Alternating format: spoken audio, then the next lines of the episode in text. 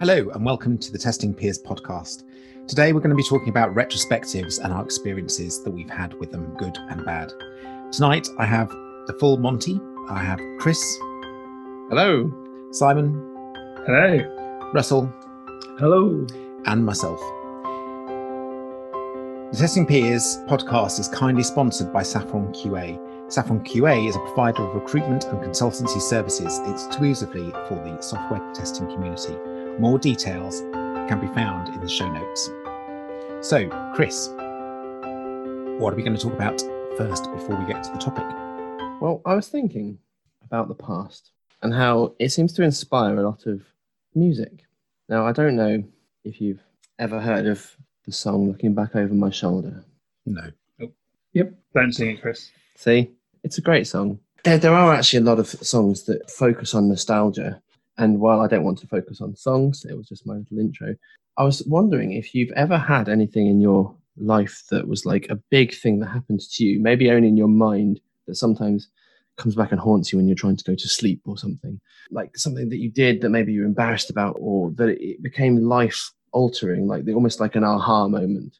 And we're not talking about like testing at this point, that will come maybe there's something finally worked something out. I mean, the day I discovered that the um, clothing brand was Tommy Hilfiger, not Tommy Hilfiger, all of a sudden nobody laughed at me. That was quite a big moment for me as a teenager.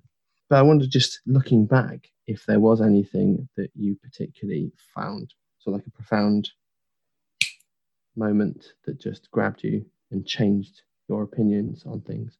I can give you an example of the same sort of misunderstanding of language. I was a kid of probably about 15 or 16 and singing a song loudly on a long journey abroad with my family and my sister sat next to me.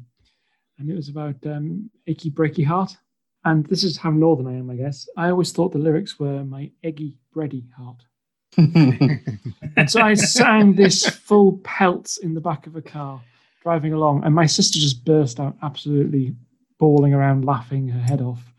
And I couldn't understand why until she spent the next 10 minutes after she regained her sense of calm, um, explaining to me that I got the lyrics wrong. And I had been singing that song quite loudly for quite a long, well, few years. It was, and I was quite old at the time, relatively speaking. So that had um, that had reinvigorated my life and meant that now I sing the song lyrics correctly. But every time I hear it, I kind of laugh at myself. So I, I guess I've learned a lesson, which is I'm terrible at listening at lyrics of songs, and that not to worry about what people think and just enjoy it. Good life lesson. Yeah, it was good. I can probably regale quite a few examples of misheard song lyrics as well that in my life. One thing when I was very little and learning how to speak, I couldn't say hospital. I used to say hostipal for many years. And so I struggled with that. Yeah, my sister would ridicule me and eventually I could say it. But um, yeah, it did haunt me for a bit. we're obviously anchoring each other on language examples because I can think of a couple really that the first one I remember being very little, so like four or five. I was in Clacton on Sea on holiday. I got in my head that the pier was called the Pioneer, and I just kept calling it the Pioneer, and it wasn't until my gran corrected me in fits of hysterics that it was a pier, not a pioneer. You know, it's those kind of moments where you realise you then learn that word and you never get it wrong again. I still sung those lyrics wrong every time, just for the fun of it.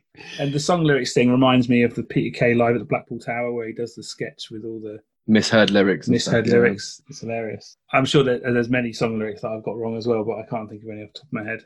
Clothes brandings, Nike. Nike was one that I used to frequently get wrong and get laughed at by friends for saying the wrong one, as all teenagers get mocked for things like that. Yeah, I can't think of a single aha moment as you suggest, Chris. So Well, there's there's other things though, isn't there? Like, I mean, when I was younger, I had no concept of saving money.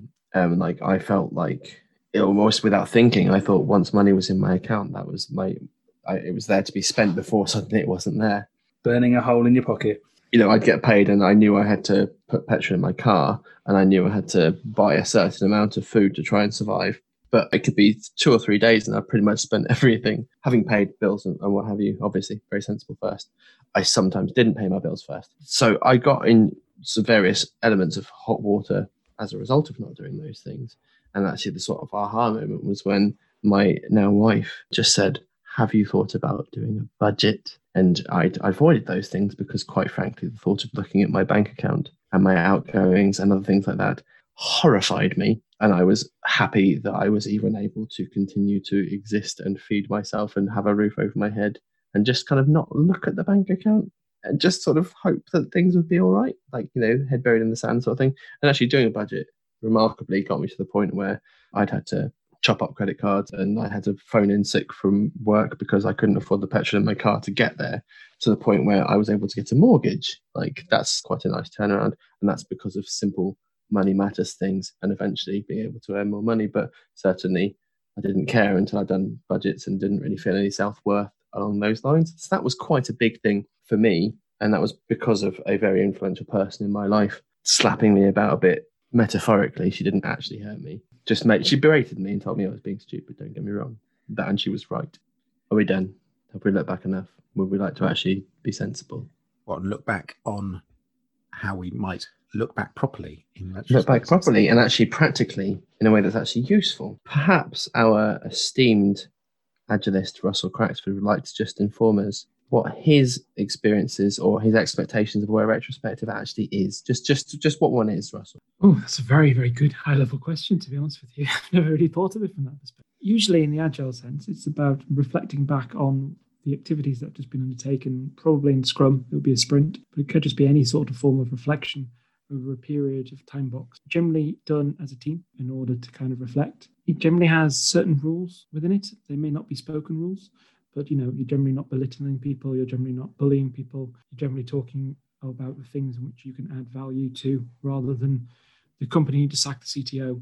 That sort of thing doesn't help constructively do anything. It's without side of the team's powers. So you look at what you can do as individuals to help enable that team. And generally, yeah, as I said, you're looking at the team versus individuals. It's not Dave did a bad job, Dave did a great job. Sometimes you don't, you do give kudos. You just reflect, and ultimately you come away with the list of changes or actions or activities that you either want to do the same or do differently. Yeah, I think for me the the key part with the retrospective is the actionable items that you come out with that you can change as part of the inspect and adapt process. I've done retrospectives, I'd say, when all that's come out of it is kudos, pats on the back, and things. And sometimes it depends on the team and where they are in their journey. That some sprints like that can actually be quite valuable because sometimes you feel like you're all you're doing is picking mm. on everything. And sometimes you've got to reflect on actually the positives far, far more than the tiny, niggly little things. Do you think the um, format of a retrospective therefore can anchor the way that you approach the conversations and the topics? Yeah, I think format, I think the facilitator has a large part to play in it as well. And the participants, but ultimately the facilitator has a large thing, and that can be setting the question. I think a lot of us look kind of at the what's going well, what's going badly, good, what should continue. The sort of format that people do with retrospectives. It's good to change that up, but you've got to kind of adapt it. Um, if you ask the same questions every time, you're going to get the same answers from the same group of people. So, like everything, you should adapt. And there's lots of fun games you can play. Again, it's about picking when you do it if you've got a newly formed teams, I think sometimes playing some of the games can be a bit too soon, too fast. You haven't built the bonds and relationships. But if you've got an experienced team, then I think it's quite a lot of fun retrospective ideas that you can experiment with. I think the key thing with the facilitator is that the group need to have confidence in them that they can run the retrospective. And that obviously grows with time if it's a newly formed group. Mm. That confidence has to be there that the facilitator has the strength to run it successfully and to move it along and time boxes and keep it going. I'm always keen that facilitators, certainly the ones, if I'm facilitating or being in one, is not putting their views into everything and also not really a main participant. We've all probably been in when the manager basically comes in and just basically went, nope, that's a bad idea. Nope, can't do this. Nope. And it's a very powerful dangerous position at the same time. You've got to facilitate the team. You're generally not um, an active member of it. You know, you're helping them come up with ideas not telling them how to do things. It's hard sometimes when you've got ideas that could help them. So it's about making sure you find constructive ways of asking questions generally rather than giving answers in those sessions. What would be a good way of improving our communication with X team and asking us open questions versus saying, I think you should do an email that sets out the communication channels in which we want to use and how we want to do them. Mm. It's, it's, a fine line to nudge teams without telling teams. Because actually, yeah. the other thing is the fact that the team should come up with the ideas themselves rather than be dictated to by the facilitator or whoever there shouldn't be a dominant party. The key thing for me in retrospect is, is that everyone has an equal voice and Yeah. that everyone should have the courtesy of taking it on. Like Russell said, it shouldn't be personal, but there can be constructive feedback that should be taken on board by the whole team. Yeah, I, I go back to point you made just there, Russell, about manager coming in and calling the shots. I actually, as the facilitator, when I was a scrum master, actually asked a manager to leave the retrospective because exactly that reason. They come in and they want to dispute every point. They're questioning everybody's answer. If they've got anything negative, they wanted to come in and see that everything was going swimmingly, that there was no issues, that we could move on to the next sprint and all the work could be done again. The fact that the team were coming up with issues, that there, there, there was an expectation of too many stories or whatever it was, or why why is that the case? What? And I was just like, can you let the team do this, please? I took a verbal hiding afterwards in that moment, but I, I was willing to stand up for the team and say the team needs that space to come up with their own points Mm. and be able to voice their concerns in a safe environment that we can then move forward. And if there's concerns, it doesn't necessarily mean they have to go to the manager afterwards. The, the concerns can stay within the team and be resolved within that team as part of the retrospective outcomes. They don't have to then be escalated up. And that sometimes for me is one of the hard parts of making agile and scrum and the retrospective process work is there's an expectation that you're going to come out of that retrospective with a list of outputs that somebody else can review. And i sometimes feel that that needs to stay within that team that they're working on it themselves to build to move themselves forward It depends on how the team works, isn't it? Because sometimes the teams use the retrospective to come up with um, sort of rules by which they're going to work by, be it, be it charters or be it, be it other sorts of things, and they actually publish it like on their team wall, their team page, and so it's so it is public. But sometimes you're right. Sometimes there are things that stay within those confines, and it, it's a delicate balance at times as to who has access to those sorts of things and who, who even publishes those bits. There's a trust element involved in the team, isn't there? Usually, though, Chris, in that scenario, you've got an action or something that's come out of the retrospective to create the team charter versus that you created the team charter in the retrospective itself. I find it useful to kind of almost have a directive of what the retrospective is, what the rules of the retrospective, because it's easy for everyone, especially when you get leaders, team leaders, managers into these things, as I say. Um, I've always found that they're the most derailing because they think they should be leading everything. That's kind of counterintuitive, and they've got great ideas. It's just getting them to be open with them and encourage them. And it varies depending upon their role in the team. If they're actually active team members or if they're leaders looking at the team, Mm. they have different rights. And as that facilitator, you've got to facilitate them accordingly. I think would be the correct way of saying it. this sort of leads then into the question of if we start off with what in your experience has led to an unsuccessful retrospective I would say an unsuccessful retrospective that I've experienced in the past is one where 75% of the team don't say anything. That you get the same one or two people that have got things to say in every category. The retrospective has not been prepared. Not that you always have to be prepared fully for a retrospective, but it's good to come with your ideas that you want to put on the board. And if people haven't come with any ideas, they will generally sit there in silence because they've got nothing to say. And a retrospective, although you can't force everyone to speak, is a good opportunity for everyone to have their minute or two to discuss the things that they felt went well and didn't go well, or whatever the format is. So I've certainly had retrospectives that we've ended in 15 minutes because it's just become part of the ceremonies that they feel they have to do. They just want to get on with the next sprint. So it's been plugged into predictable and sort of like obligation rather than yeah, and it's been plugged into, you know, we finished the sprint on the Friday. Monday morning is retrospective and sprint planning. So let's do this retrospective really quickly, then we can get on to the sprint planning. And so it's been done in 10 minutes and then we've moved on because people haven't got anything to say because they've not come prepared and the same voices end up speaking up. I must admit, I'm finding at the moment retrospectives are a bit more challenging um, remotely. I've just formed a new team uh, not so long ago, well, with other people. It's not all my own work. It's a challenge, obviously, because you don't know each other as well. There's not necessarily camera culture, so you can't see people visibly. As much as we encourage it, internet connections aren't always possible. And it's really hard sometimes to get everyone joining in as much as possible.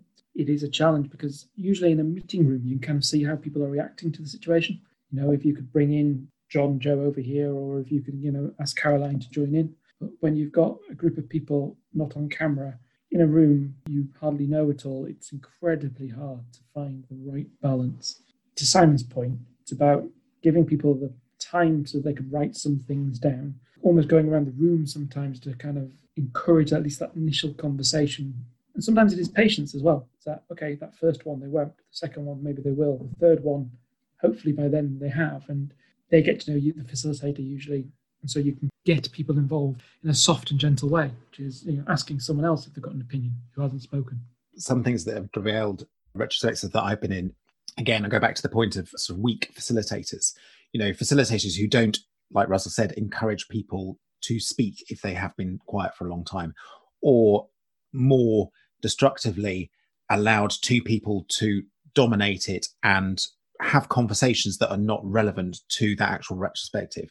So therefore, the time just chugs down. All meetings should have something that's useful that comes out of it. If it's just two people having a discussion that they could have had anywhere else, then actually it isn't a good use of time. So therefore, it then erodes what the group feel that a good re- retrospective is, and that's very difficult to then gain back, especially if it's supposed to be a high performing team. For me, the retrospective, if agile is done properly, or if any process is done properly, the retrospective is the most important part of the, the process because it is a chance for you to reflect and improve. It is the, for me, it's almost the single most important part of the process. So yeah, you're right. If it's if it's been derailed by two people talking about something that may or may not be related to the, what the retrospective was about, or it's diving too deep into a particular topic, it does yeah, like you say, set the tone, and then it's very difficult to come back from that. Once once one retrospective's gone badly, the next retrospective is looked at. They're looking towards it as being another negative meeting before it actually happens, and it's very difficult yeah. to get back from that. And that's the time to then change things with it. Don't go by the same way that that meeting was run, because otherwise people will automatically switch off and go, "Oh my god, it was awful last time. It's going to be awful this time." This is us talking about changing up the formats, isn't it? This is yeah. do stuff yeah. differently. Don't just do it in a repetitive and predictable manner. And I think the most unsuccessful retrospectives I've been a part of have either been when I, as the facilitator, have managed to get almost nobody to engage, or me, as the attendee, have been highly disengaged because either lots of people have been talking, or frankly, the format of the meeting has been something that I'm a bit sort of meh. Maybe I haven't seen success coming out of it. Maybe it's repetitive, or maybe it just feels like going through the motions and I just want it to end. It's a good point, though, Chris. If you don't see actions come out of them, you don't see change because of them. That's another driver that puts people off. It's very easy to have a, session where you do retrospectives, but if all the actions are impossible or minute, sometimes you stop seeing the value because nothing changes. And it is you've got to be careful about kind of what you set yourself as a challenge, what you set yourself as the actions as a team to do. You can overcommit or you can undercommit, either one causes you to kind of become dissatisfied. It's like providing your own credibility for the meeting. Like. And it's an accountability thing as well. If the team come up with these actions that they come out of the meeting with, we're going to do. And I think there's a thing there about not having too many actions as well, having a manageable list of one or two that you're going to change rather than having 10. But there's that accountability of, okay, we said we're going to do one or two. By the time that retrospective comes around, or even in the planning session, we're going to plan to do these two actions. What can we do to ensure we factor that into our work? What can we do to make sure but by the time we come to review it in two weeks time or whenever the end of the sprint is or the next retrospective we've got something tangible to say we made that change and this is the improvement it's having so there, there is the importance of making sure that accountability is built into those goals i think that one thing to show a sort of failure of retrospectives or the failure of the actions is if the same things every retrospective come up. Absolutely. If you constantly having the similar things that are coming up each time, it's showing that actions are not being taken on what is seen in the group as the most important things, and that needs to be addressed. And I had exactly that with one of my teams when I was uh, I don't I wasn't the scrum master at this point. I was one of the team members, but it was to do with our remote working with our team that were offshore in India, and there was constantly the same issues of lack of engagement, you know, lack of being able to contact them, etc., etc. And we were going away trying to change things, but ultimately, within a sprint, we'd fallen back into the old habits again, and then it was coming up in the in the retrospectives. And each time we were trying to say, okay, well, it's not working. How can we improve this? And it took five or six cycles of the people getting fed up with having the same comments come back and forth before anything actually changed.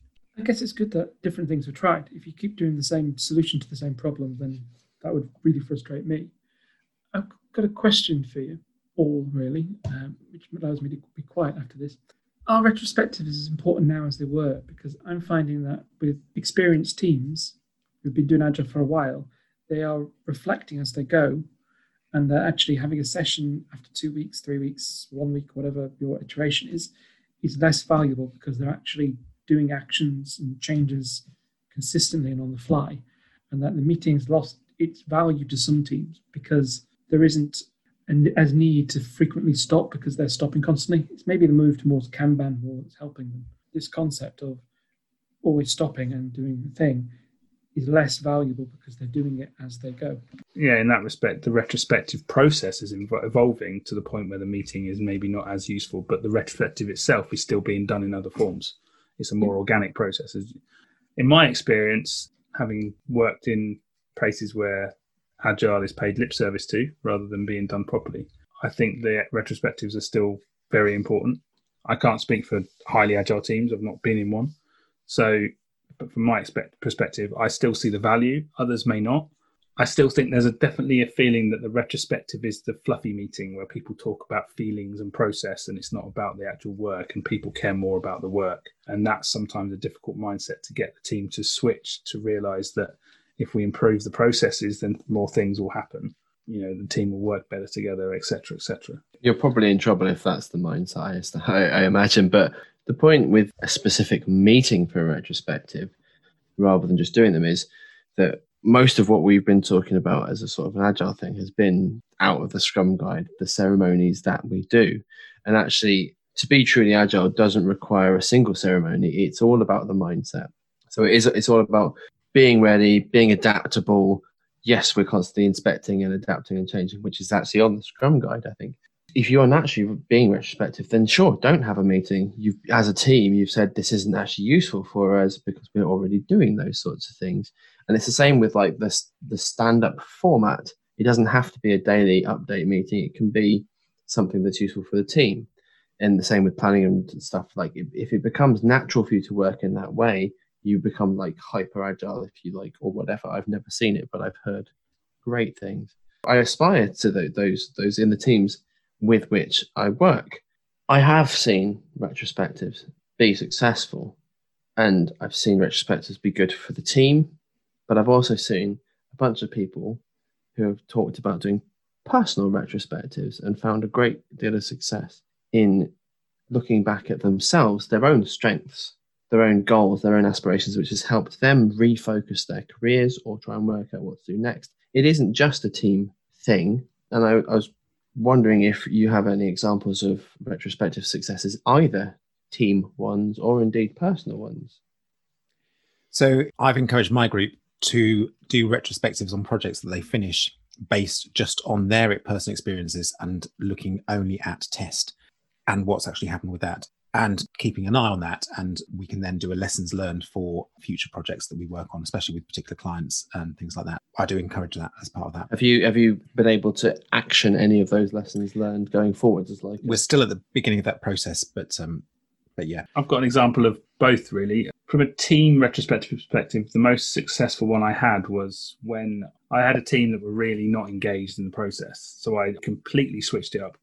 I changed it round and what I did was, as an icebreaker, in the first five minutes of the meeting, I gave everyone a blank piece of paper and I said, You've got five minutes, draw me a picture of how this sprint made you feel. You know, you get a couple of the team that just put smiley faces on the pictures, others that actually drew things about how they felt trapped in this particular world because they were where they were working. And then it enabled them, they, they'd express themselves in the picture. They were then able to articulate that and we were able to have the discussion about how we can move forward from that. And then when we moved on to the main part of the retrospective, instead of doing the usual what went well, what didn't go well, what can we improve, what should we stop, etc., we did what's called the Goldilocks and the Three Bears retrospective, which is basically a timeline retrospective where you draw out a timeline of the of the project or the sprint I think it was a full project retrospective at this point. You put a timeline along um, a whiteboard and you put post it notes along the process of what happened at which point, and you talk about the milestones of the work, not necessarily the delivery milestones, but the key bits of work that happened at which points. And then you associate the feelings of how you felt and the things that went wrong and the infrastructure issues, and you pin it all on the board, and you can very clearly see where the issues happened, whether there was any correlation between when the issues happened and when there was a dip in productivity or whatever else. And actually, we came out with a whole list of items we wanted to investigate further in action. So that for me was a very successful retrospective, purely because I changed it up and people were talking, people were discussing.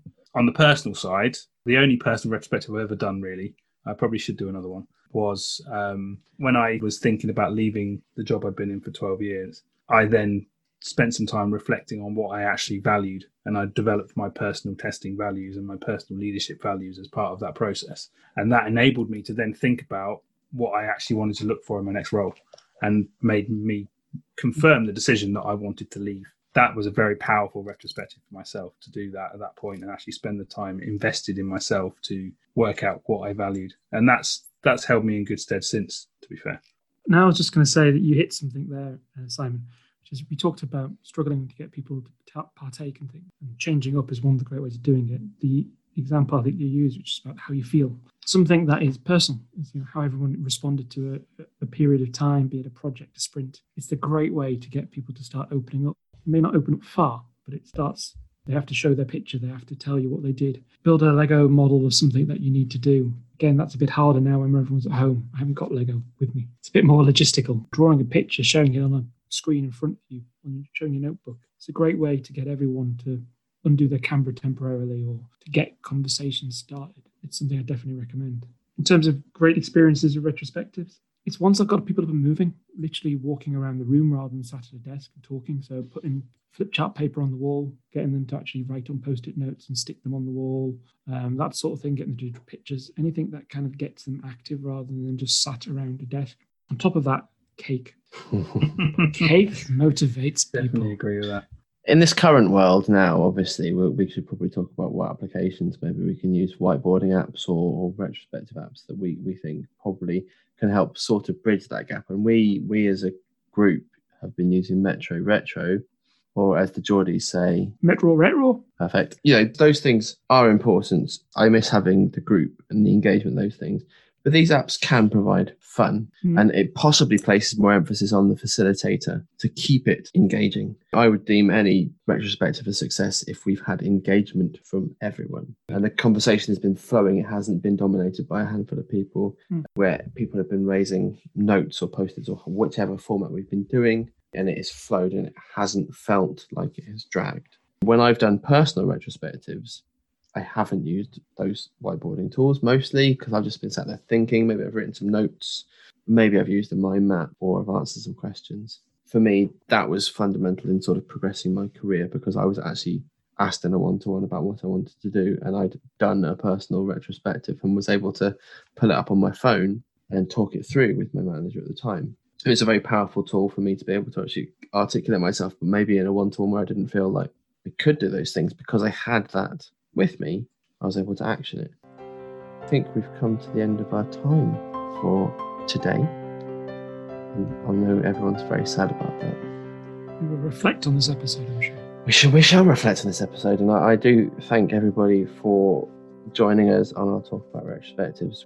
We do actually, as a group, do retrospectives. We've done two to date, and we continue to do those things. We need to work out how we're going to articulate them publicly please rest assured that we are trying to get better at what we are doing. We have now have these lovely new microphones, which was a retrospective point from our first retrospective. We wanted to, to be able to improve the audio, and I hope you've noticed these things going forwards. And on that note, there is a special thank you to Saffron QA for supporting us and also to our patrons. And if you do want to support us on Patreon, please do visit patreon.com slash testing peers. And if you want to engage with us, talk more about retrospectives or anything to do with the pod, perhaps if you found a hilarious quote that somebody said, then do reach out to us on LinkedIn or Twitter. And if I actually pull my finger out, our Instagram, search for testing peers. You will find us there. We will endeavor to get back to you. We also have an email address contact us at testingpeers.com, on the website testingpeers.com. We're kind of trying to be everywhere. Please get in touch. Please listen, rate, subscribe, share with your friends. Thank you so much for listening. We'll see you again soon. For now, it's goodbye from the testing peers. Goodbye. goodbye.